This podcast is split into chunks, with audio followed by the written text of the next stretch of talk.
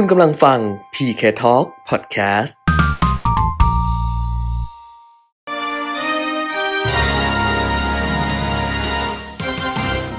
รายการเงินทองต้องรู้ โดยขวัญชนกวุฒิกุลและปิยมิตรยอดเมือง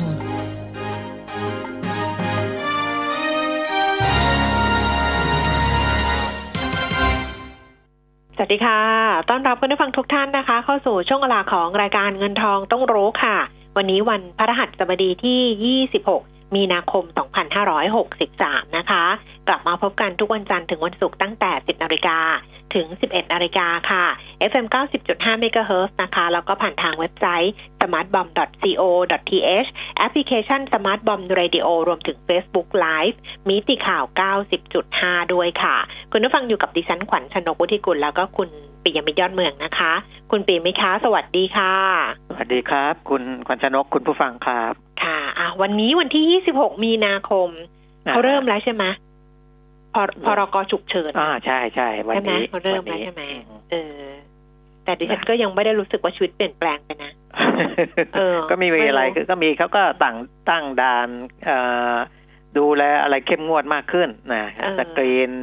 อ่าขาเข้าขาออกอะไรเรื่องอย่างการเงี้ยเดินทางเรื่องอะไรใช่อย่างนี้ใช่ไหมคะใช่แต่ไอ้ที่ลือกันก่อนหน้านี้ว่าอืม เออจะอะไรนะห้ามออกจากบ้าน หรือกำหนดเป็นเคอร์ฟิวอะไรเงี้ยไม่มีนะ ใช่ไหมยังไม่มีนะคะเพียงแต่ว่าขอความร่วมมือในเบื้องต้นก่อนกันละกัน คือถ้าเขาขอความร่วมมือมาแบบเนี้ยเราก็ให้ความร่วมมือเถอะเพราะว่ามันเป็นเรื่องของความปลอดภัยของตัวเราเองด้วยแล้วก็ของคนที่เรารักเนี่ยไม่ต้องมองไปถึงสังคมสังคมอะไรหรอกนะ มองแค่คนรอบๆตัวเราคนในบ้านเราเพื่อนเรา คนที่เรารักแล้วก็คนที่รักเราแค่เนี้ยเองนะคะ ก็ให้ความร่วมมือกันในช่วงเวลานี้แล้วให้มันผ่านไปด้วยกัน มันจะได้ควบคุมได้ มันจะได้ไม่กระจายออกไป มันจะได้ไม่แพร่ไปมากกว่านี้ มาตรการอ่าที่ออกมาที่รองวิษณุเครืองาม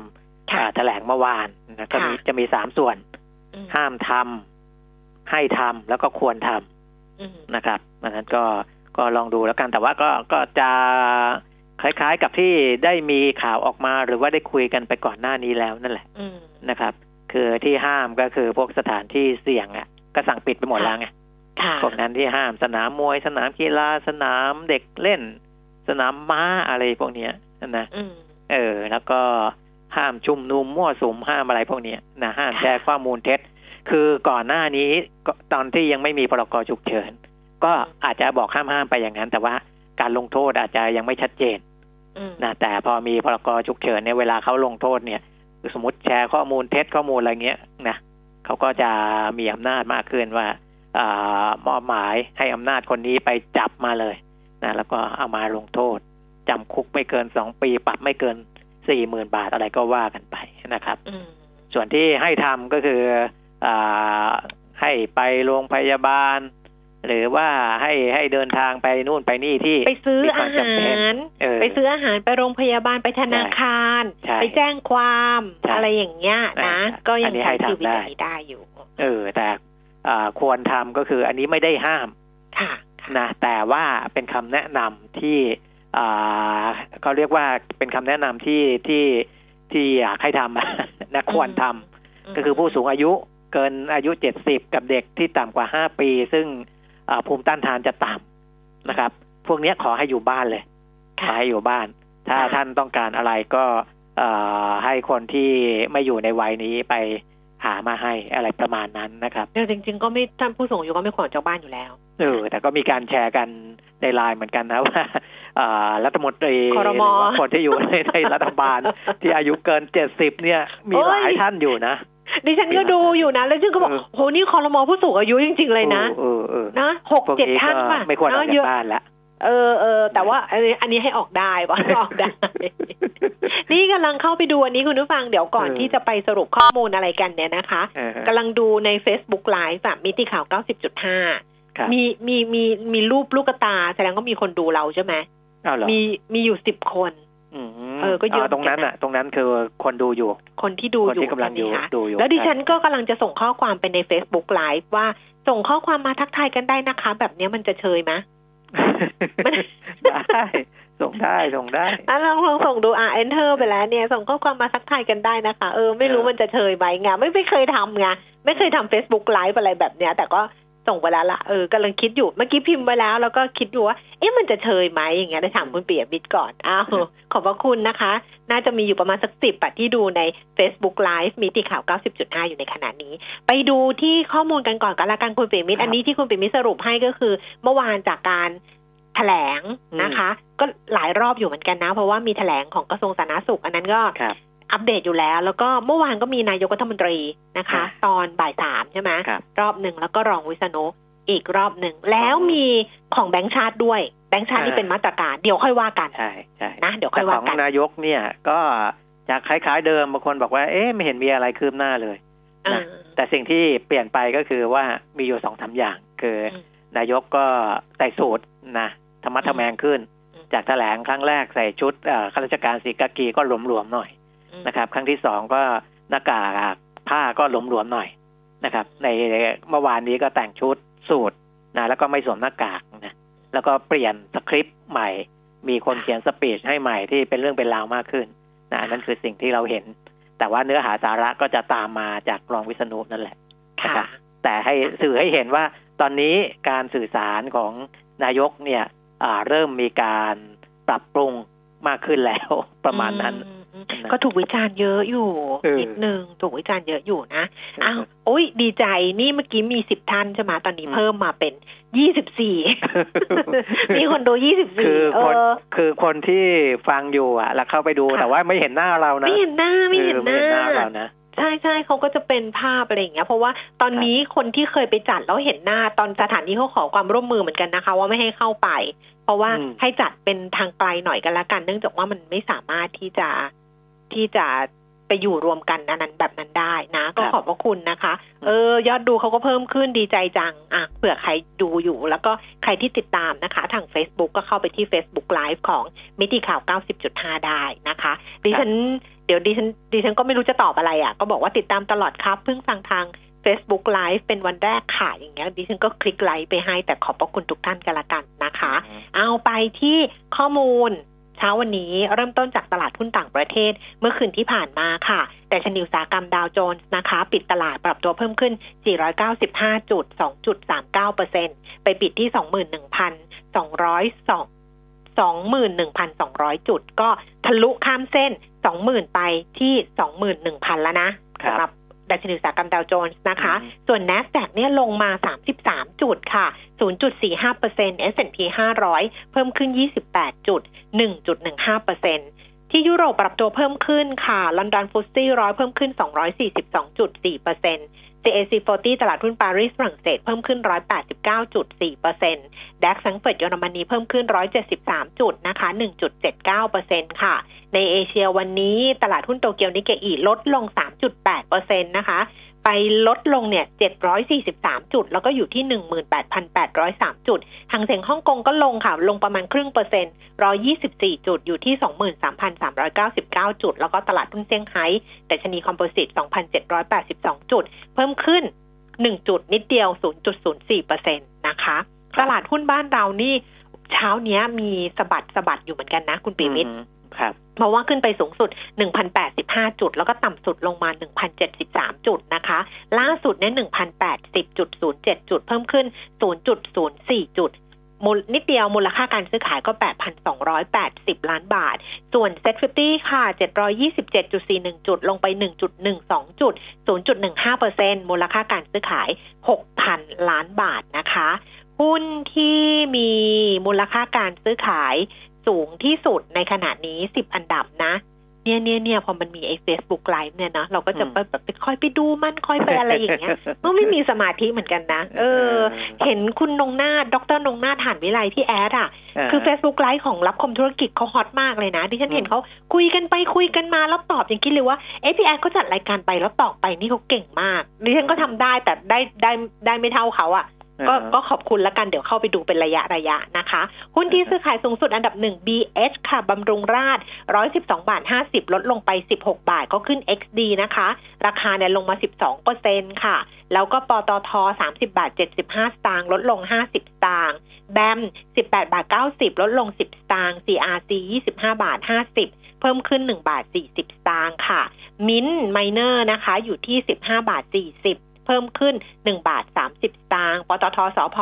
64 บาท 75 สตางค์ลดลง 1 บาท 50 สตางค์ CPO 59 บาท 50 เพิ่มขึ้น 25 สตางค์ค่ะ AOT 50 บาทลดลง 25 สตางค์ PTTGC 27 บาท 50 ลดลง 25 สตางค์ แล้วก็ปูนซีเมนต์ไทย 311 บาท ลดลง 2 บาทค่ะครับอันนี้เป็นตลาดหุ้น ต่อเลยนะ อ่า ต่อไปก่อนเลย ต่อไปก่อนเลยนะครัคะบตลาดอัตราแลกเปลี่ยนอะเดี๋ยวก่อนจะไปต่อตลาดหุ้นคุณผู้ฟังฝากคำถามได้ค่ะ วันนี้ฝากได้ทุกช่องทางเลยจะฝากทาง Facebook Live ก็ได้นะ ช่วงที่สองคุยกันกับคุณพิชัยเลิศสุพงกิจ จากบริษัทหลักทรัพย์ธนาชาตินะ เดี๋ยวดิฉันเข้าไปดูคำถามในนั้น แล้วก็ส่งมา ได้ทุกช่องทางแหละ ทั้งทาง Facebook นะคะ ก็มิติข่าว 90.5 ก็ได้ ที่กำลังไลฟ์สดในขณะนี้ แล้วก็โทรศัพท์มาก็ได้ 02 311 6051 นะคะ หรือว่าจะส่งมาเหมือนเดิมทางช่องทาง Line แอดของเรานะคะ at pk talk at มีเครื่องหมาย at sign ข้างหน้า p ปิยมิตร k ขวัญชนก PK แล้วก็ talk t a l k ติดกันเลยนะคะ add เข้ามาแล้วก็ส่งคำถามมาทาง Line at pk talk ก็ได้ช่วงสองคุยกันกับคุณพิชัย อัตราแลกเปลี่ยน ดอลลาร์บาท 32 บาท 81 สตางค์ต่อดอลลาร์สหรัฐนะคะ ราคาทองคำ1,600 เหรียญต่อออนซ์ค่ะ ทอนออกมาแล้ว ราคาเปลี่ยนนะคะ เมื่อวานถ้าเกิดใครฟังเราจะทราบเราแจ้งให้ทราบ น่าจะเป็นรายการแรก ๆ เลยมั้งนะครับแล้วดิฉันก็โพสต์ใน Facebook ส่วนตัวใน Facebook แฟนเพจอธิบายไปหมดแล้วเรื่องราคาทองคำว่าเขาขยับส่วนต่าง รับซื้อคืนทองคำแท่งกับขายออกนะคะ จากเดิมเนี่ยห่างกันบาทละ 100 บาท ตั้งแต่เมื่อวานนี้ห่างกันบาทละ 300 บาท เพราะฉะนั้นเช้านี้ราคารับซื้อคืน ทองคำแท่งอยู่ที่ 24,300 ขายออก 24,600 ห่างกัน 300 มีคุณผู้ฟังถามในแฟนเพจบอกไปร้องสคบได้ไหม เพราะว่าอันนี้ถือว่าเอาเปรียบผู้บริโภคหรือเปล่าอะไรหรือเปล่า ก็เลยบอกเขาว่า ให้ลองไปลองดูครับไม่รู้ไม่รู้จะบอกยังไง อะ ก็คือแบบเออก็ลองลองร้องดูกันแล้วกันค่ะลองไปลองดู แต่เออจริงๆ ราคาในตลาดโลกมันก็ผันผวนจริง ๆ อะ ใช่ไหมอืมอืมเออ มันก็สะท้อนมาจากตรงนั้นด้วยแหละมนะคือไปร้องสคบสคบก็ต้องดูว่าความสมเหตุสมผลนะนะเอเออไม่ดิฉันก็บอกว่า ดิฉันก็ไม่รู้ว่าเขามีกลไกอะไรรองรับพิเศษหรือเปล่าอืม ไอการประกาศอะคุณปิ่มเพราะอันเนี้ยมันจะอาจจะมีแบบเงื่อนไขอะไรของเขาใช่ไหมที่รองรับเป็นกรณีพิเศษว่าเขาสามารถทำอะไรได้ทำอะไรอะไรได้บ้างอย่างเงี้ย ก็เลยอืมบอกว่าก็ลองไปลองดูเออครับสำหรับคนที่คนที่คิดว่าถูกเอาเปรียบจากการที่เขาทางส่วนต่าง เพราะว่าแน่นอนถ้าทางอย่างเงี้ยคนที่จะทำกำไร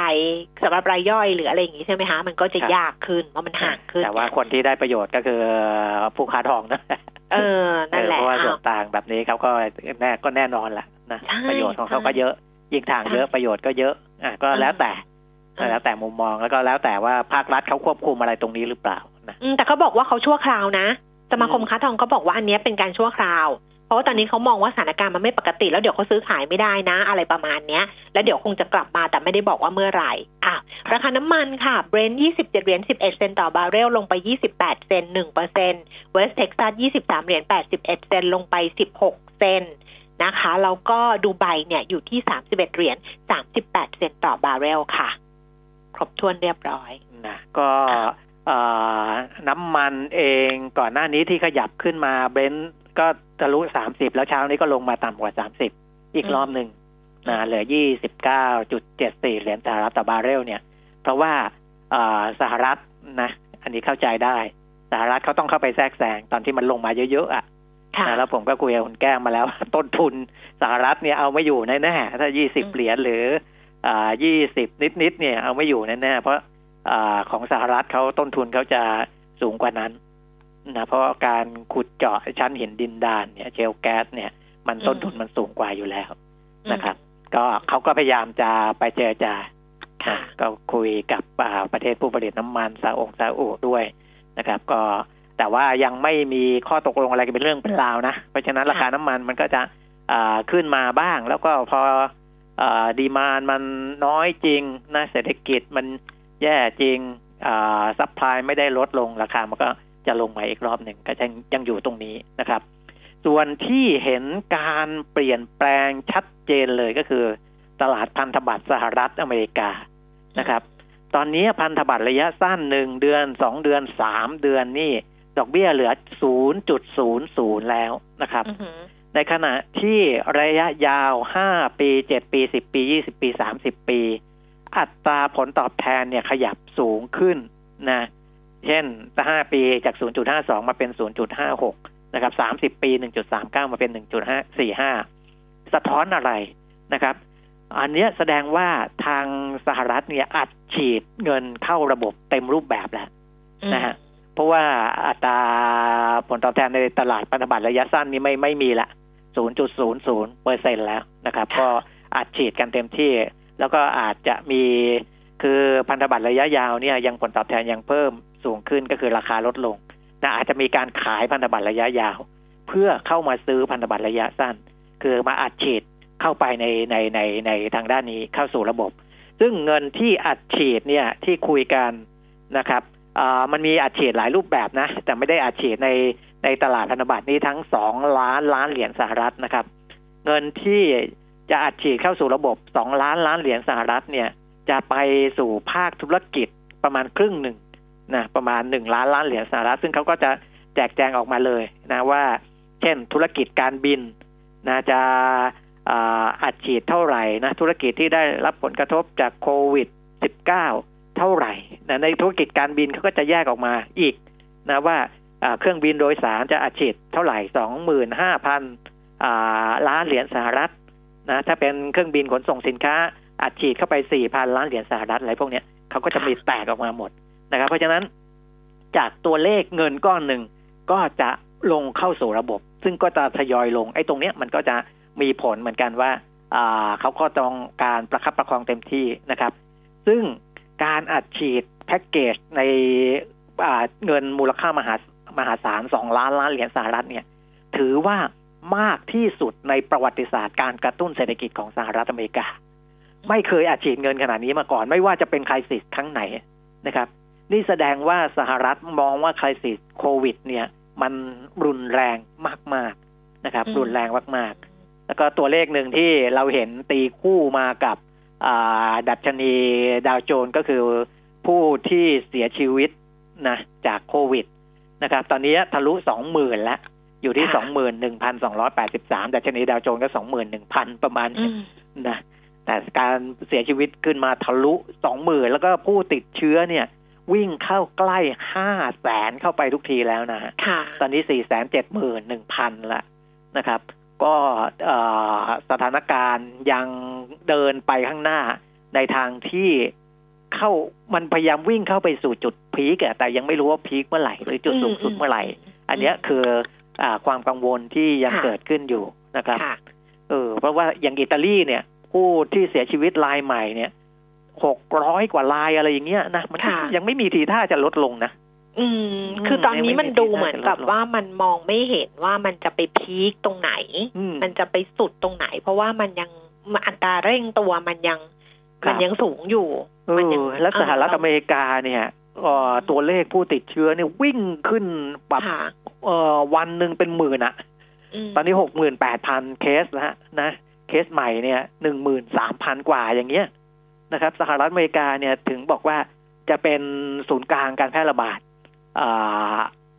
รายใหม่หรือเปล่านะมีโอกาสค่ะสูงมากๆนะ เพราะว่าอิตาลีนี่ก็เขาก็วิ่งอยู่แล้ว แต่ว่าสหรัฐเนี่ยตอนนี้วิ่งแรงมากเลย วิ่งแรงวิ่งเร็ว ตายเนี่ยทะลุพันละนะพันกับยี่สิบเจ็ดรายแล้วเพราะฉะนั้นอะก็นะยังเหนื่อยอยู่กับไวรัสโคโรนานะครับ ค่ะ ค่ะคราวนี้ก็กลับมาดูที่บ้านเรานะคะอืมเมื่อวานนี้การประชุมคณะกรรมการนโยบายการเงินกนงคุณปิ่มมิตรว่าเป็นไปตามคาดว่าดิฉันผิดคาดมากเลยนะดิฉันดิฉันผิดหวังมากเลยนะ เพราะว่าดิฉันรู้สึกว่าถึงแม้ว่าเขาจะประชุมรอบฉุกเฉินไปเมื่อวันที่ 20 มีนาคมใช่ไหมคะครับแล้วก็ลดดอกเบี้ย นอกรอบไปมีผลวันที่ 23 มีนาคมอ่าฮะไป 0.25เปอร์เซ็นแล้วก็ทำให้ ทำให้แบงก์พาณิชย์ต่างๆ เนี่ยก็ทยอยลดดอกเบี้ย ตามไปเยอะเหมือนกันนะอืมนะรอบนี้นี่มากันเป็นแถวเลยเนี่ยนะคะ แต่ว่าพอเมื่อวานนี้ดิฉันว่าความคาดหวังของตลาดเนี่ยคิดว่ากนงในการประชุมรอบรอบปกติอะ 25 มีนาคมเมื่อวานเนี้ย ควรที่จะลดดอกเบี้ยอีกรอบนึงอืมเออใช่คิก็ดอย่อังนนั้นตลาดคาดไว้อย่างนั้นอืมนะตลาดคาดว่าอย่างนั้น แต่ว่าเอ่อที่ผมมองเนี่ย เพราะว่ามันมีการประชุมนอกรอบไงอืม คือตอนแรกบอกว่าจะไม่มีการประชุมนอกรอบถูกไหมค่ะแต่พอมีประชุมนอกรอบแล้วเขาปรับลดไปแล้ว ผมก็เลยมีเอ่อความคาดหวังอยู่ด้านหนึ่งว่า เออเขาก็คงไม่ได้ไม่ได้ปรับอีกนะเพราะอืมเพราะไม่งั้นจะทำสองขยักทำไมนะอืมก็ทำขยักเดียวไปเลย แต่อ้าวก็ก็ยัยังงมีหลายเฟดเสียงก็ในยังที่ทำประชุมนะเออที่เห็นว่าควรจะต้องปรับลดอีกถูกไหมสองอ่าเสียงอะสองเสียงสองเออเสียงสองเสียงเพราะว่ามีลาไปท่านหนึ่งนะค่ะ ลาประชุมท่านหนึ่ง จริง ๆ ปกติจะต้องมีเจ็ดเสียงเออแต่ว่าเมื่อวานเนี้ยมีมติออกมาหกเสียงก็คือสี่ไม่ลดสี่ให้สคองงเออ ให้ลดนะอีกหนึ่งท่านลาประชุมอืมอืมอ้าวแต่อะว่าก็ตามดอกเบี้ยที่ก็ยังอยู่ที่ศูนย์จุดเจ็ดห้าเปอร์เซ็นต่อปี อันนี้ดอกเบี้ยนโยบายนะครับ ค่ะดอกเบี้ยค่ะนโยบาย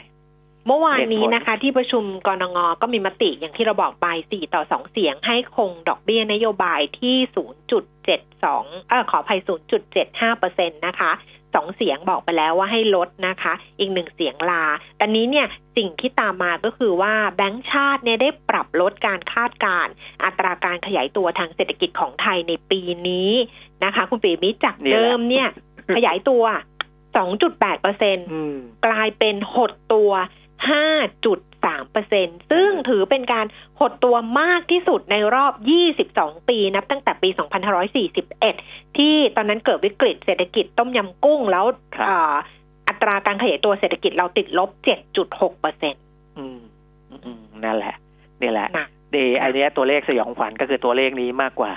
เออนะไอตัวเลขดอกเบี้ยนั้นยังไม่ไม่เท่าไหร่ ไม่ลดก็ไม่เป็นไร แต่ว่า เศรษฐกิจติดลบขนาดนี้เขายังไม่ลดเลยเห็นไหมคุณแก้มอืมเออเขายังไม่ลดดอกเบี้ยเลยสามห้าจุดสามเปอร์เซ็นต์อะ คนลุกเลยอะ คืออ่านแล้วแบบโอ้โหการซุดตัวขนาดนี้ถ้า คือมันมันโชคดีตรงที่ว่าเราไอคือคือไอตัวฐานรองอะ มันยังแข็งแรงไงอืมไอแต่แต่ตอนนั้นเนี่ยอ่าเมื่อเทียบกับวิกฤตต้มยำกุ้งฐานฐานฐานลากเราก็ไม่แข็งแรง ไม่แข็งแรงทางฐานใช่เรื่องสถาบันการเงิน สถาบันการเงินเนี่ยมันเป็นเหมือนเส้นเลือดที่จะหล่อค่ะเลี้ยงธุรกิจค่ะอะไรต่างๆ ตอนนั้นอ่อนแอมากค่ะนะอ่อนแอมากเพราะว่าอ่าปล่อยกู้กันเละเทะนะเอ่อเอ่อนี่ส่งหนี่เสียบ้านเลยนะครับ แต่ตอนนี้มันไม่ขนาดนั้น เพราะฉะนั้นฐานในที่เป็นเอ่อแหล่งเลี้ยงเอ่อธุรกิจต่างๆ หรือว่าภาคประชาชนอะไรมันยังยังพอเดินไปได้ แต่ ในภาค real sector เนี่ย เราจะเห็นว่าถ้ามันติดลบขนาดนี้คุณแก้มอืมมันจะต้องมีธุรกิจมากมายก่ายกองเลยที่จะต้องล้มหายตายจากไปนะฮะคือมันต้องเจ๋งอะ ถูกต้องมันต้องเจ๋งเพราะว่าการหดตัวขนาดนี้อะเม็ดเงินมันหายไปจากระบบ ในงี้อืมที่มันหมุนเวียนอยู่ในระบบเศรษฐกิจบ้านเราเนี่ย เยอะมากนะค่ะ เยอะมาก ไอ้เม็ดเงินที่มันหายไปตรงนั้นแหละ มันหายไปจากตรงไหน ไอ้ที่นั้นก็จะตายถึงแม้ว่า คุณจะมีมาตรการให้กู้สินเชื่อเออยืดปรับโครงสร้าง แต่มันก็ยังไปไม่รอด เพราะว่ามันคือคุณไปแก้ตรงนั้นเนี่ย แต่เงินใหม่มันไม่มีเข้ามาฮะไอ้ธุรกิจที่เขาเคยทำอยู่เคยได้ เคยมีรายได้ มันไม่มีเข้ามา คุณไปช่วยเรื่องนี่เรื่องอะไร มันก็ไม่ได้ช่วยให้เขาสามารถที่จะฟื้นตัวจากธุรกิจได้ ไอ้ตรงนี้แหละน่าเป็นห่วงนะครับ ไอ้ตรงนี้แหละที่มันจะน่าเป็นห่วงกับ ตัวเลขแต่เศรษฐเนี่ยกิจที่มันติดลบ 5.3เปอร์เซ็นเนี่ยห้าจุดสามเปอร์เซ็นเนี่ยภายภายใต้สมมติฐานว่าเอ่อการควบคุมเรื่องของโควิด -19 เนี่ย น่าจะเกิดขึ้นได้ภายในไตรมาสที่สองหรือว่าเมษายนของปีนี้นะครับคือมองแบบนี้นะ บอกอืมว่า เพราะฉะนั้นเนี่ยผลกระทบที่มันจะรุนแรงเนี่ย แล้วลงลึกเนี่ยเหมือนที่เราคุยกันก็คือจะเกิดขึ้นในไตรมาสที่สองนะคะ แต่ที่หนักกว่านั้นก็คือว่า เขาประมาณการว่าเบื้องต้นเนี่ยยังมีความเสี่ยงไปในทางต่ำแปลว่าอะไรแปลว่ามีโอกาสที่จะเห็นเศรษฐกิจไทยเนี่ย ปรับลดลงได้มากกว่านี้อีกขึ้นอยู่กับสถานการณ์ และการแพร่ระบาดของโควิด -19 นะคะอืมแต่ว่าขณะเดียวกันก็บอกว่ามันก็มีความเสี่ยงเชิงบวกอะด้านครับบวกก็มีจากมาตรการของรัฐที่ทยอยประกาศออกมาก่อนหน้านี้ แต่ว่าการ หดตัวอย่างรุนแรงที่คุณปีมิตรบอกไปไอ้สิ่งที่จะเกิดผลกระทบแล้วบอกว่ามันต้องเจ๊งต้องมีคนเจ๊งแน่ๆเนี่ยนะอืมเขาบอกว่ามันจะเกิดการหดตัวอย่างรุนแรงของภาคการท่องเที่ยวอืมการส่งออก การครับบริโภค การบริโภคเอกชนที่คาดว่าจะหดตัว ความเชื่อมั่น การลงทุนทั้งอุปสงค์ทั้งในประเทศ แล้วก็ต่างประเทศจะได้รับผลกระทบอย่าง รุนแรง อันนี้บอกว่ามาตรการของรัฐอาจจะไม่เพียงพอที่จะสนับสนุนให้เศรษฐกิจในปีนี้เนี่ยมันขยายตัวได้นะคะ อย่างเช่น การส่งออกอันนี้เนี่ยคาดว่าจากเดิมนะ คาดว่าส่งออกจะขยายตัว 0.5เปอร์เซ็นพอเจอโควิด -19 เข้าไปเนี่ย แบงก์ชาติบอกว่าจะติดลบ 8.8เปอร์เซ็นอืม โอ้โห หนักเลย อืมหนักเลยนี่เงินหายไปเยอะเลยนะ ใช่เงินหายไปเยอะเลยการบริโภคภาคเอกชนที่เคยคาดว่าจะติดลบ 1.5เปอร์เซ็นจะติดลบ 3.0เปอร์เซ็นอืมการลงทุนภาคเอกชนที่เคยคิดว่าจะติดลบเอ่อ3.4นั่นนะคะ ก็จะติดลบ 4.3เปอร์เซ็นครับนี่ไงมันจะไปหมดท่องเที่ยวตันี่ขหนักเลยนะงิท่องเที่ยวเนี่ยใช่นักท่ท่อองงเที่เที่ยยววก็จะต่างชาติอืมเอ่อปีที่แล้วเนี่ยยังทะลุ 40 ล้านนะฮะ41.7 ล้านคนเออมปีนี้ น่าจะเหลือแค่15ล้านค่ะหรือเลวร้ายกว่านั้นเนี่ยอาจจะแค่10ล้านด้วยซ้ำนะผมดูค่ะตัวเลขมาเออนะครับ แต่นี่แบงค์ชาติให้ตัวเลขว่า15ประมาณล้านประมาณ15ล้านค่ะแต่15ล้านนี่ยังมองในแง่ดีอยู่นะอืมยังมองในแง่ดีอยู่ เพราะฉะนั้นไอ้ตัวเนี้ยนักท่องเที่ยวต่างชาติที่หายไปถึงมากกว่า60เปอร์เซ็นเนี่ยค่ะนะครับรายได้จากการท่องเที่ยวเนี่ย มันไม่ใช่แค่เอ่อรายได้ ที่เขาเข้ามาค่าเดินทางค่าที่พักอย่างเดียวนะค่ะมันหมายถึงว่านักท่องเที่ยวต่างชาติมาต้องไปซื้อของเออตามถนนหนทางตามอะไรอย่างเงี้ยนะมันมันหายไปหมดเลยนะอืมันหายไปหมดเลยอืมกระทบเยอะนะครับอืมฉะนั้นเนี่ย ก็นี่คือกระทบหนักมากจริง ๆ นะหหนันักกมากแบบที่เราไม่ไม่ไม่คิดว่าจะจะเจออะไรแบบนี้ อืมเหมือนกันนะอืมหนักก็จริงก็ต้องอย่างที่บอก อย่าประมาทคนที่มีเงินอยู่แล้ว ก็อย่าประมาทนะค่ะ เออ ก็อย่าประมาทว่า เออโอ้ยังจับใจายใช้สอยอะไรเหมือนเดิมนะครับ ก็ต้องดูเหมือนกันว่า เออตรงไหนควรใช้ตรงไหนไม่ควรใช้นะครับ บริษัทบางบริษัทที่มันส่งสัญญาณมาแล้ว แต่ว่าหลายหลายบริษัทเขายังไม่ได้ส่งสัญญาณให้กับพนักงานนะว่ามันจะเกิดอะไรขึ้นเนี่ย ก็อย่าเพิ่งวางใจนะต้องดูด้วยเหมือนกันว่าเอ่อ แต่ละบริษัทเหล่านั้นจะยืนยาวในเรื่องของการประคับประคองไปได้นานแค่ไหนนะครับ อย่าหวังว่ารัฐบาลจะเข้ามาช่วยอะไรได้นะก็เราก็เห็นแล้วมาตรการที่ออกมาก็ช่วยช่วยได้ประมาณนั้นแหละนะครับ แต่มันก็อ่าเวลาที่เศรษฐกิจมันหดตัวขนาดหนักจริง ๆ เนี่ย ลองคิดดูในอ่าในแง่คิดเหมือนลูกโป่งก็ได้ นะที่มันยุบตัวลงมา ไอ้ตัวที่มันอยู่ข้างในมันยังไงมันก็ต้องทะลักออกมานะครับ อันนั้นก็หมายถึงว่าคนที่เคยอยู่ในระบบของตลาดแรงงานก็จะต้องออกมาจากตลาดแรงงานนะจำนวนหนึ่งแหละไม่มากก็น้อยนะครับ ที่บ้านเราเนี่ยเอ่อตัวเลขการจ้างงานอ่าหรือว่าการว่างงานค่อนข้างต่ำเนี่ย คุณแก้ม จริง ๆ มันมีตัวเลขหนึ่งที่เราเรียกว่าการจ้างงานแบบไม่เป็นทางการ ค่ะเออคือคนที่ทำงานจ้างงานตนเอง อะไรพวกเนี้ย อันเนี้ยเอ่อของเราอะนับไปอยู่ในคนผู้ที่มีงานทำอยู่เยอะไงแต่พอเจอเศรษฐกิจที่หดตัวแรงๆเนี่ย คนพวกเนี้ยจะมีปัญหา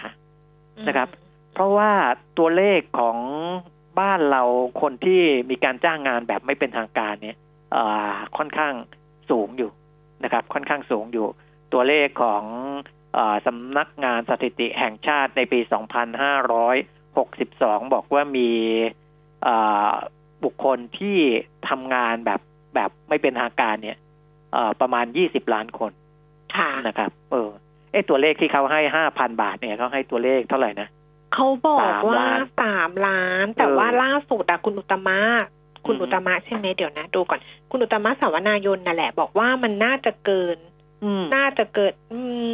ม เดี๋ยวนี่เนี่ยเขาบอกว่า ถ้าหากแรงงานนอกระบบที่รับผลกระทบสูงกว่าเป้าหมายสามล้านบาทอ๋อสามล้านคน คือเป้าหมายเขาคือสามล้านคนอืมแต่ถ้าเกิดว่ามันเกินกว่าสามล้านเนี่ยก็ให้ให้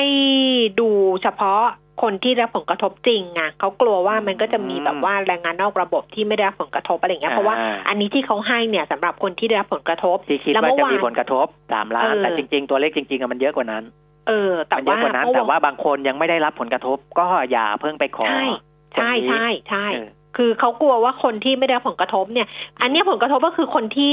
ไม่คือคืออย่างอย่างตามห้างหรือในตลาดในอะไรที่ปิดอะค่ะครับแม่คงแม่ค้าที่ปิดอะเพราะว่าต้องปิดอย่างเงี้ยใช่ไหมแล้วอืมค้าขายไม่ได้อะไรอย่างเงี้ยก็คือเป็นแรงงานอิสระแรงงานนอกระบบนั่นแหละ ที่ครับสามารถที่จะไปแต่เขาคงมีขั้นตอนในการสกรีนอีกทีหนึ่งอะนะ แล้วเมื่อวานเนี้ยคุณผู้ฟังถามมาว่าเป็นผู้ประกันตนตามมาตรา 39 ซึ่งอันนี้ประกันตนเองก็แสดงว่าเหมือนกับว่าเออเราอะเป็นแรงงานนอกระบบเหมือนกันถูกไหมเออเออเออแล้วก็ถามเราว่าเขาจะได้5,000บาทนี้ไหมกรณีที่เขาได้รับผลกระทบ แล้วเราก็บอกว่าเออมันควรจะอยู่ในส่วนของประกันสังคม เพราะเราประกันตนเองใช่ไหมครัคะบแต่เมื่อวานเนี้ยทางกระทรวงแรงงานอะเขาเหมือนยืนยันว่าตรงนี้ก็ได้ด้วยนะได้ได้ เพราะว่าออเขาบอกไอ้ตรงนี้ก็ได้ด้วยของประกันสังคมที่ให้มันห้าสิบเปอร์เซ็นของเงินเดือน มันอาจจะไปตียากสำหรับ อ่าผู้ประกันตนมาตราสามสิบเก้าหรืออะไรพวกเนี้ยเออนะเพราะฉะนั้นก็ให้ไปเข้าระบบตรงนั้น เป็นอืมเป็นผู้อ่าวิอิสระใช่ผู้ประกอบคือวิชาชีพอิสระคือไปถ้าถามอะไรตอนเนี้ยมานะ คุณผู้ฟังเออบางทีดิฉันตอบไปคุณปิมิตคุณปิมิตเออตอบไปเนี่ยเออเดี๋ยวมันก็จะมีการเปลี่ยนอะ คือครับมันจะมีการครับเปลี่ยนตลอดอะเพราะว่าถูกตอนเนี้ยมันต้องบอกว่าฝุ่นมันตลบอะแล้วมันไม่เออรู้ว่า คือรัฐบาลเองหรือว่าหน่วยงานที่เกี่ยวข้องกระทรวงต่างๆเนี่ยเขาก็พยายามดูให้มันรอบด้านแหละค่ะ เพราะนั้นวันนี้อาจจะบอกว่าได้พอรุ่งขึ้นอาจจะบอกว่าเฮ้ยไม่ได้แล้วนะ หรือวันรุ่งขึ้นวันนี้บอกว่าไม่ได้ วันรุ่งขึ้นอาจจะบอกว่าได้ ถ้ามันมีความชัดเจนมากขึ้น เพราะฉะนั้นอะไรที่มันเกี่ยวกับเราอะโดยตรงอะเราก็ติดตามข้อมูลให้เยอะๆหน่อยกันแล้วกันนะคะ นะอืมเช่นเรื่องไฟฟ้าเนี่ยแรกๆออกมาบอกประกันมิเตอร์แต่จริงๆไม่ใช่นะ ไม่ใช่ประเอกันอการเป็นการใช้ไฟประกันไอการใช้ไฟฟ้านี่แหละอ่านะครับไม่เกี่ยวกับมิตรงมิเตอร์เลยนะ เพราะว่ามิเตอร์เนี่ยอ่าสรุปแล้วเป็นของการไฟฟ้าเขาเอง ไม่ว่าจะเป็นการไฟฟ้านครหลวงหรือการไฟฟ้าส่วนภูมิภาคนะครับ อันนั้นเขาเป็นเจ้าของอืมนะเขาเป็นเจ้าของอ่าเราไม่ได้ไปไปเป็นเจ้าของมิเตอร์ตัวนั้นนะครับค่ะแต่ถ้าอ่า มันเสียหายโดยเราเป็นคนทำเสียหาย เราก็ค่อยไปจ่ายค่ารับผิดชอบ แต่ถ้าเราไม่ได้ทำเสียหายทางการไฟฟ้าเขาก็ดูแลให้ตลอดอยู่แล้วนะครับค่ะสิ่งที่เราขอคืนก็คือเงินประกันการใช้ไฟฟ้าค่ะนะคุณผมก็ปีมิตรทำเรียบร้อยแล้วเรียบร้อยละเข้าแอปของการไฟฟ้านครหลวงง่ายมากเลยนะไม่ต้องอะไรไม่ต้องแนบเอกเอกสงค์เอกสารอะไรเลยกรอกเลขที่บัตรประชาชนขึ้นมาเขาก็จะเด้งขึ้นมาเลยว่าคุณได้คืนเท่าไหร่นะครับ แล้วก็แจ้งไปว่าจะรับคืนทางไหนทางพร้อมเพย์หรือ บัญชีแบงก์ก็ติ๊กติ๊กติ๊กติ๊กไปนะอืมจบสิ้นกระบวนการผมก็ได้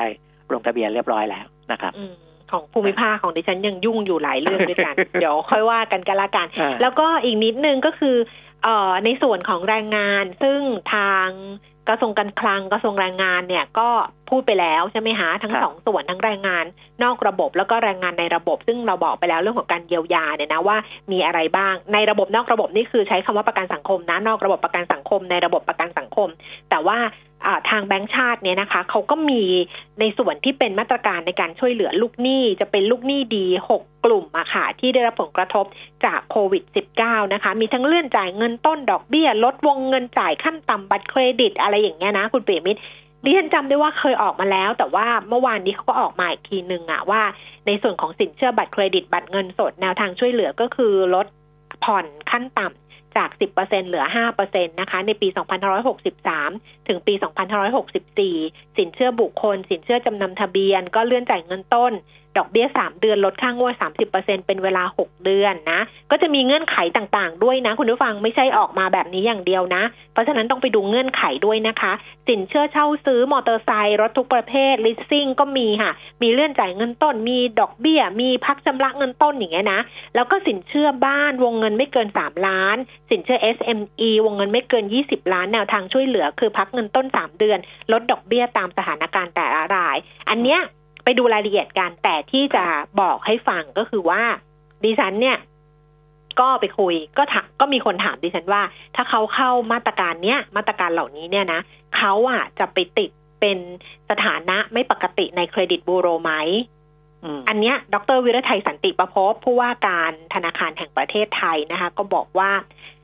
สิ่งที่เราอยากย้ำก็คือการช่วยเหลือผ่านมาตรการขั้นต่ำเหล่านี้จะไม่มีผลต่อเครดิตบูโร ซึ่งสถานะจะเป็นลูกหนี้ปกติต่อเนื่อง ดังนั้นไม่ต้องกังวลนะ ไม่ต้องกังวลในส่วนนี้ แล้วก่อนหน้านี้เนี่ยทางผู้จัดการใหญ่ของเครดิตบูโรเขาก็บอกว่า อันเนี้ยถ้าเป็นไปตามประกาศที่แบงก์ชาติออกมา แล้วก็เป็นอยู่ในกรอบที่สถาบันการเงินเขาให้ความช่วยเหลือกรณีโควิด -19 เนี่ย เครดิตบูโรเขาถือเป็นการเขาใช้คำว่าปรับโครงสร้างหนี้เชิงป้องกัน อืมคือปรับโครงสร้างหนี้เชิงป้องกัน เพราะฉะนั้นถ้าเกิดคุณปีมิตรสถานะปกติมาตลอดเลย เป็นลูกหนี้ดีตลอดเลย ไม่เคยผิดนัดชำระหนี้เลย แล้วคุณปีมิตรมีปัญหาแล้วเข้าโครงการนี้ แล้วเขาดูว่าเป็นการปรับโครงสร้างหนี้เชิงป้องกันเนี่ย คุณปีมิตรก็จะเป็นลูกหนี้ปกติครับนะคะ แต่ว่าถ้าเกิดก่อนหน้านี้คุณปีมิตรโอ้โห เละเทะมาตลอดเลย คือติดไอ้นู่นไอ้นี่มาตลอดเลยแล้วเข้าโครงการนี้ด้วยแล้วจะบอกว่าอ้าวอย่างนี้ฉันต้องเป็นลูกหนี้ปกติอย่างนี้ก็ไม่ใช่ เพราะว่ามันก็แสดงสถานะที่มันติดตัวมาตั้งแต่ต้นอยู่แล้วนะคะอ่าฮะส่วนกรณีที่สามที่เครดิตบูโรเขาบอกว่า คืออาจจะได้ผลกระทบจากโควิด -19 เหมือนกัน แต่กลับมาไม่ได้ คือลูกหนี้เนี่ยกลับมาไม่ได้แล้ว คือไปเลยอะ ไปยาวเลยอะ แล้วก็หนี้ก็ไม่ได้มีเฉพาะประเภทเดียวหรือสองประเภท คือ ทุกอย่างเนี่ยไม่สามารถชำระหนี้ได้เลยอะไรเงี้ย อันนี้ก็อาจจะเข้าข่ายที่จะต้องแสดงเป็นลูกหนี้ผิดนัดชำระหนี้เออเขาบอกมีสามกรณีอะแต่ว่าแบงค์ชาติยืนยันว่าถ้าเกิดว่าช่วยเหลือใช้มาตรการตามที่แบงค์ชาติกำหนดในกรอบนี้ สถานะในเครดิตบูโรก็จะเป็นลูกหนี้ปกติไม่มีการเปลี่ยนสถานะแต่อย่างใดก็ย้ำเพื่อเพิ่มความมั่นใจให้อีกครั้งหนึ่งค่ะ ครับอืมนะหมดแล้วเนอะก็ เกิดเวลานักวิเคราะห์มาเยอะแล้ว ใช่ใช่แล้ว Facebook Live ไม่ได้เข้าไปดูแล้วค่ะ เพราะว่ากลไกมันก็ลำบากเหมือนกันนะไอ้เออ Facebook Live เนี่ยคือไอ้การตอบเติบอะไรคอมเมนต์น่ะ มันจะเออไม่เหมือนกับ Facebook ปกติอะอ๋อเออ คือข้อความมันจะเด้งอะไรแปลกๆก็ไม่รู้ว่าแล้วมันก็เลย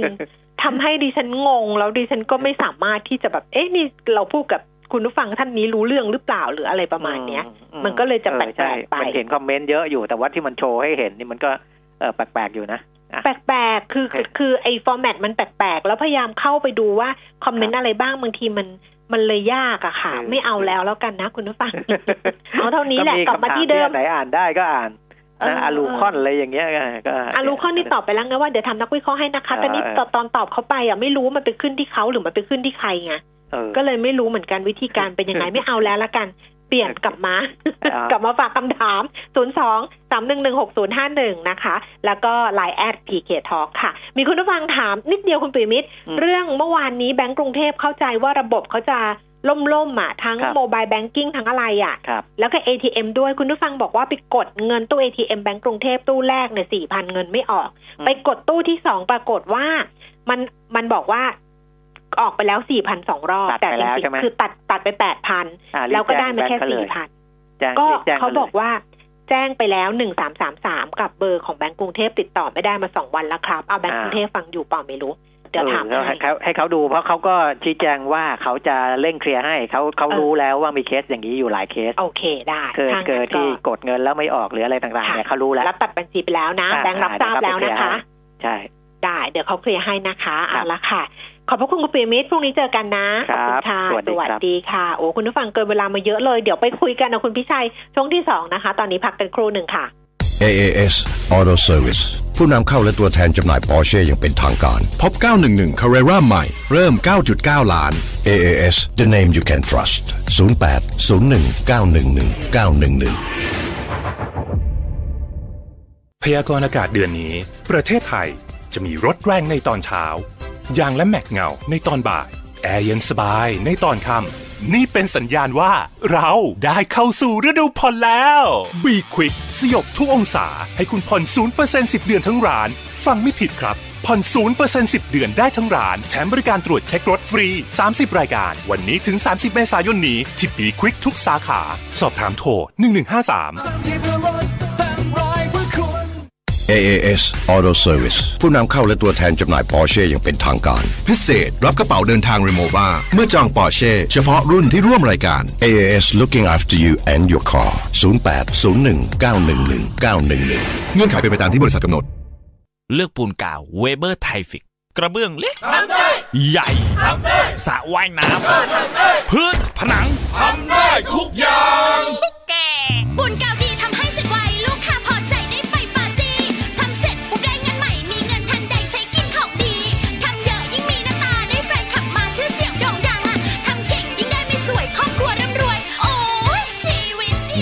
ชีวิตดีเลือกได้ถ้าช่างเลือกเวเบอร์ไทฟิกจากลื่นไม่มีสะดุดทำความสะอาดทุกคราบสนิม ช่วยหล่อลื่นชิ้นส่วนที่ฝืด เช่นกรอน บานพับประตู ไล่ความชื้นที่เกิดจากน้ำช่วยป้องกันการเกิดสนิมส เปรย์อเนกประสงค์ฟิกซ์วันกระป๋องสีเหลือง ตัวช่วยในการดูแลอุปกรณ์ของคุณ ด้วยคุณสมบัติการแทรกซึมที่ดี จึงใช้ในงานหล่อลื่นภายนอกได้ทุกประเภท ทั้งอุปกรณ์ในบ้าน อุปกรณ์ในโรงงาน และเครื่องจักรทั่วไป ไม่ว่าจะอีกกี่ปัญหาของการหล่อลื่นสเปรย์อเนกประสงค์ฟิกซ์วันก็เอาอยู่สเปรย์อเนกประสงค์ฟิกซ์วันมีจำหน่ายแล้วที่เดอะมอลล์ทุกสาขา และศูนย์บริการเวลลอยทั่วประเทศสเปรย์อเนกประสงค์ฟิกซ์วันจากเวลลอย เวลลอย ลื่นเหลือล้น ทนเหลือหลาย มิติข่าว 90.5 สะท้อนทุกเหลี่ยมมุมของความจริง สนับสนุนโดย น้ำมันเครื่องเวลลอย ลื่นเหลือล้น ทนเหลือหลาย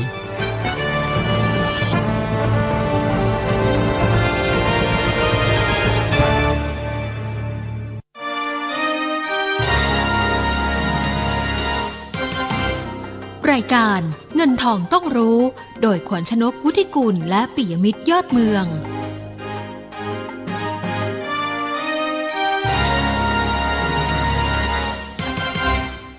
ที่สองของเงินทองต้องรู้ค่ะ คุณผู้ฟังคะเดี๋ยวเราไปคุยกันกับคุณพิชัยเลิศสุพงกิจ จากบริษัทหลักทรัพย์ธนาชาตินะคะ ตอนนี้รอสายเรียบร้อยแล้วค่ะ คุณพิชัยคะสวัสดีค่ะ สวัสดีครับคุณแก้มครับค่ะ เอาดูภาพรวมกันก่อนเลยสำหรับตลาดหุ้นก็ยังโดนพิษโควิด เล่นงานอยู่หนักอยู่เหมือนกันนะอืมถูกครับ ก็ค่ะอย่างน้อยเออมีช่วงที่เราฟื้นตัวขึ้นมาได้ก่อนหน้านี้ ตามตลาดหุ้นโลกนะครับ จะสังเกตว่าช่วงสองวันที่ผ่านมาเนี่ย ทั้งตลาดสหรัฐก็ดีตลาดยุโรปก็ดีเนี่ย ดีดแรงมากเกิน10%นตนะครับฝากสหรัฐเนี่ยสองวันรวมกัน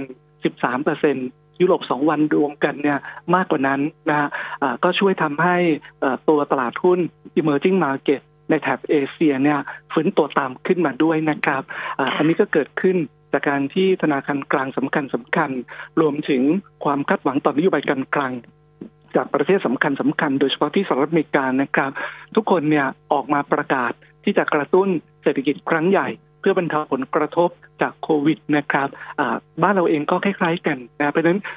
หลังจากที่เราตอบรับมาตรการไประดับหนึ่งนะฮะก็เป็นเรื่องปกติที่จะเผชิญกับแรงขายทำกำไรระยะสั้นบ้างนะครับเมื่อวานนี้หลายคนฟังแถลงข่าว จากทางธนาคารแห่งประเทศไทย ที่ปรับลดประมาณการเศรษฐกิจปีนี้เป็นหดตัว 5.3%ก็อาจจะไม่สบายใจนะครับ แต่ก็เรียนว่าเอ่อสำหรับคนที่เฝ้าติดตาม ตัวเลขเศรษฐกิจอย่างใกล้ชิดเนี่ยมันเห็นทางโน้มแบบนั้นอยู่แล้วนะเพราะว่าภาคท่องเที่ยวเนี่ยมันปาเข้าไปร่วมเกือบ 15%ของ GDP มันแทบหยุดชะงักเลย ตั้งแต่มีการแพร่ระบาดมากแล้วเราล็อกดาวน์ห้ามการเดินทางต่างๆต่างประเทศก็มายากนะครับ แล้วมันยังแผ่ไปวงกว้างกระทบต่อการส่งออก เพราะ supply chain ที่เกี่ยวข้องก็สะดุดไปหมด เศรษฐกิจโลกก็มีความเสี่ยง ที่อาจจะเผชิญภาวะถดถอยในช่วงไตรมาสหนึ่งไตรมาสสองนะฮะในส่วนของการบริโภคก็สะดุดไปหมดนะฮะเพราะฉะนั้นไม่แปลกหรอกฮะที่ที่มันลงมา แล้วผมเชื่อว่าราคาหุ้นมันได้สะท้อนความเสี่ยงเรื่องเศรษฐกิจหดตัว ระดับ 5.3%เนี่ยไปค่อนข้างเยอะแล้วครับ เพราะนั้นอย่าไปกังวลกับมันมากนะครับดู valuation ว่าหุ้นรายตัวเนี่ย มันมันอยู่ที่ตรงไหน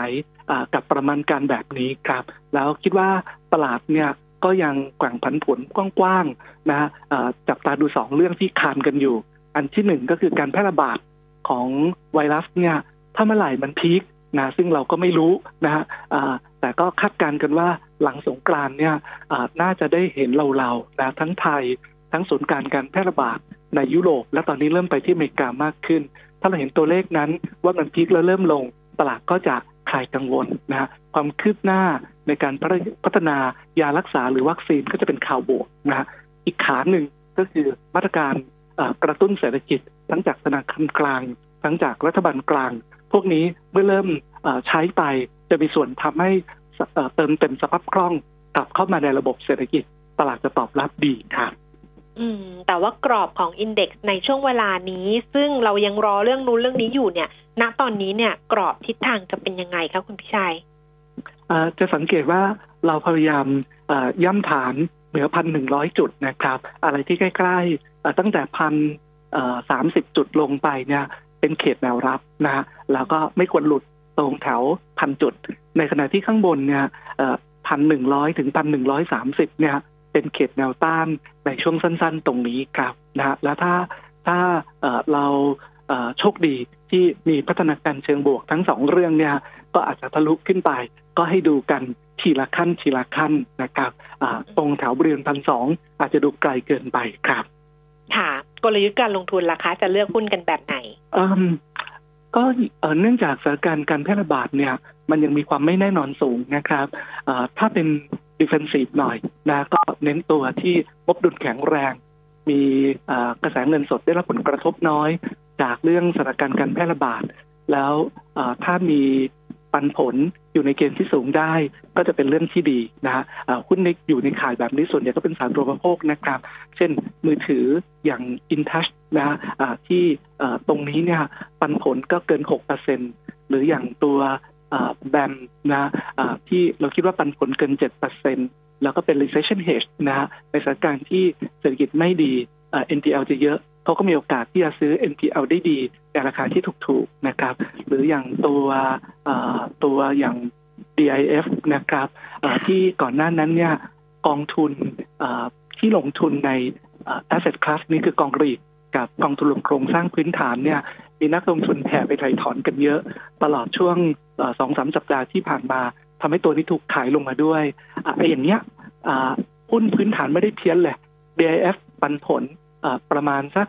เจ็ดเปอร์เซ็นเศษ หรือหนึ่งบาทสี่ตังค์หารด้วยราคาที่ท่านซื้อนะครับเป็นเจ็ดเปอร์เซ็นกว่า พวกเนี้ยอยู่ในขายที่เวลาย่อเป็นโอกาสที่ดีในการเก็บสะสม ส่วนคนที่รับมือกับความผันผวนได้สูงหน่อยเนี่ยพวกพลังงานปิโตรเคมีเนี่ยถ้าสถานการณ์คลี่คลายเนี่ย พวกนี้จะกลับมาได้เร็วนะส่วนใหญ่ก็ซื้อขายกันที่price to book เตี้ยมากนะครับ ยกตัวอย่างอย่าง IRPC ประมาณ 0.5 เท่านะครับตัวอย่างปตทก็ 0.9 เท่า ตัวสอพออยู่ที่ประมาณสัก 0.75 เท่าเป็นต้นค่ะค่ะอ่างั้นไปที่คำถามคุณผู้ฟังเลยนะคะ ตัวแรกนี่สงสัยจะไม่ได้ดูแน่ ๆ เลยนะ เพราะคุณผู้ฟังถามหุ้นอลูคอนเข้ามา ไม่ได้ดูเลยไม่ได้ดูครับใช่ไหมถ้าไม่ได้ดูขอข้ามขอไปละกันนะคะข้ามคุณผู้ฟังครับค่ะ ไปที่ EA ค่ะ พลังงานบริสุทธิ์นะคะ แนวรับแนวต้านแนวโน้มค่ะ จริงๆเอ่อตัว EA เนี่ยได้รับผลกระทบน้อยจากเรื่องโควิดนะครับยังไงเราก็ต้องต้องใช้ไฟนะฮะแล้วอ่าการก่อสร้างโรงงานแบตเตอรี่สตอเรจก็มีความคืบหน้าไปเรื่อยๆ ไม่ได้ถูกกระทบอะไรนะฮะราคาหุ้นอ่าก็จะสังเกตว่าหลังจากที่อ่า ในช่วง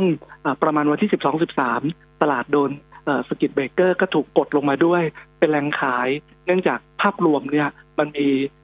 แรงถูกบังคับขายเยอะ ก็ผ่านพ้นมาได้ด้วยดี ราคาหุ้นก็ค่อยๆ ตั้งหลักกลับขึ้นมานะฮะสั้นๆ ตรงแถวบริเวณ 34 35 เป็นดาวเทรนที่กดลงมา แต่เชื่อว่าหลังจากตั้งหลักสักพักหนึ่งจะทะลุกลับขึ้นไปได้ ในขณะที่ด้านล่างเนี่ยคงจะรับอยู่ประมาณสัก 31 ถึง 32 ถ้าให้ดีก็แกว่งย่ำฐานตรงบริเวณ 32 บวกลบไปสักพักหนึ่ง แล้วก็รอเวลาทะลุตรง 34 ขึ้นไป ก็จะเป็นภาพที่ดีขึ้นครับ ตัวนี้พื้นฐานก็เรายังคงคำแนะนำซื้อเหมือนเดิมครับค่ะ ปตทนะคะ ติดอยู่56บาท เอายังไงดีซื้อเฉลี่ยดีไหม ดีครับนะ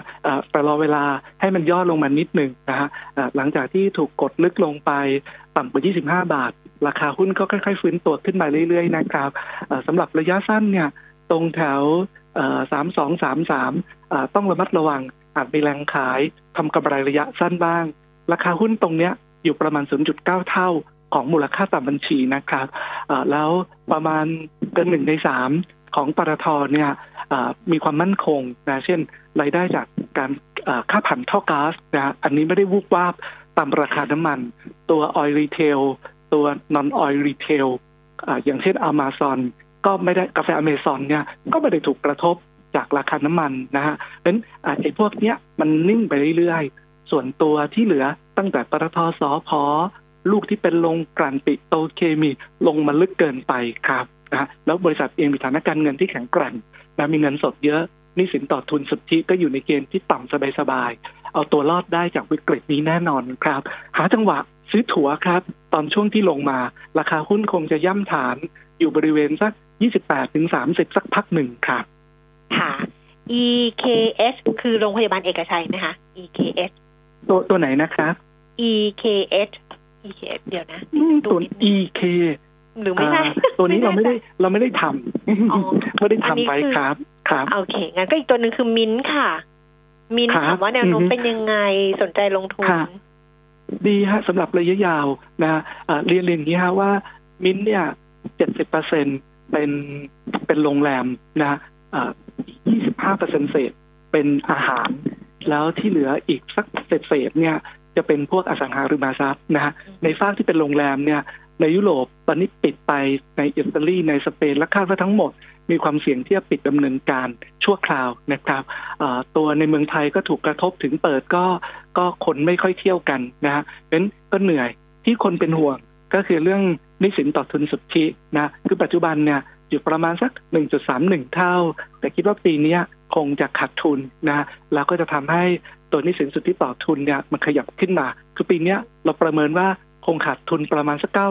944 ล้านบาทนะครับ จากที่เคยคาดว่าจะมีกำไรร่วม 6,000 ล้านเป็นราคาหุ้นที่หล่นลงมายาวไกลขนาดนี้ก็ได้สะท้อนความเสี่ยงเรื่องนี้ไปพอสมควร รวมถึงหนี้ต่อทุนที่อยู่ในเกณฑ์ที่สูงใกล้ ๆ ระดับที่เป็นข้อกำหนดไว้ในหุ้นกู้นะครับออย่างไรก็ดีเนี่ยเราเชื่อว่าเมื่อสถานการณ์โควิดคลี่คลาย อาจจะเป็นในช่วงไตรมาสสามไปแล้วนะฮะแล้วปีหน้าก็จะเป็นช่วงของการฟื้นตัวที่ดีเนี่ยแล้วบริษัทเองก็มีกระแสเงินสดที่ดีนะครับหนี่แม้จะเยอะแต่ว่ามีหนี้ที่ถึงกำหนดชำระเนี่ยไม่ถึงหมื่นล้าน ในขณะที่ตัวของมิ้นเองเนี่ยมีเงินกู้มีเงินสดอยู่ในมือพอที่จะรับมือได้ ขออย่างเดียวโควิดอย่าลากยาวข้ามปีค่ะ อืม เอาละค่ะ วันนี้ต้องขอบพระคุณคุณพิชัยมากๆนะคะ ขอบคุณครับค่ะ สวัสดีครับ สวัสดีค่ะ คุณผู้ฟังคะ เราปิดท้ายกันเลยนะคะ กับภาพรวมการซื้อขายของตลาดหุ้นไทยดัชนี 1,086.04 จุดเพิ่มขึ้น 6.01 จุด แล้วก็มูลค่าการซื้อขาย 17,150 ล้านบาทนะคะ พรุ่งนี้กลับมาเจอกันวันนี้ลาแล้ว สวัสดีค่ะ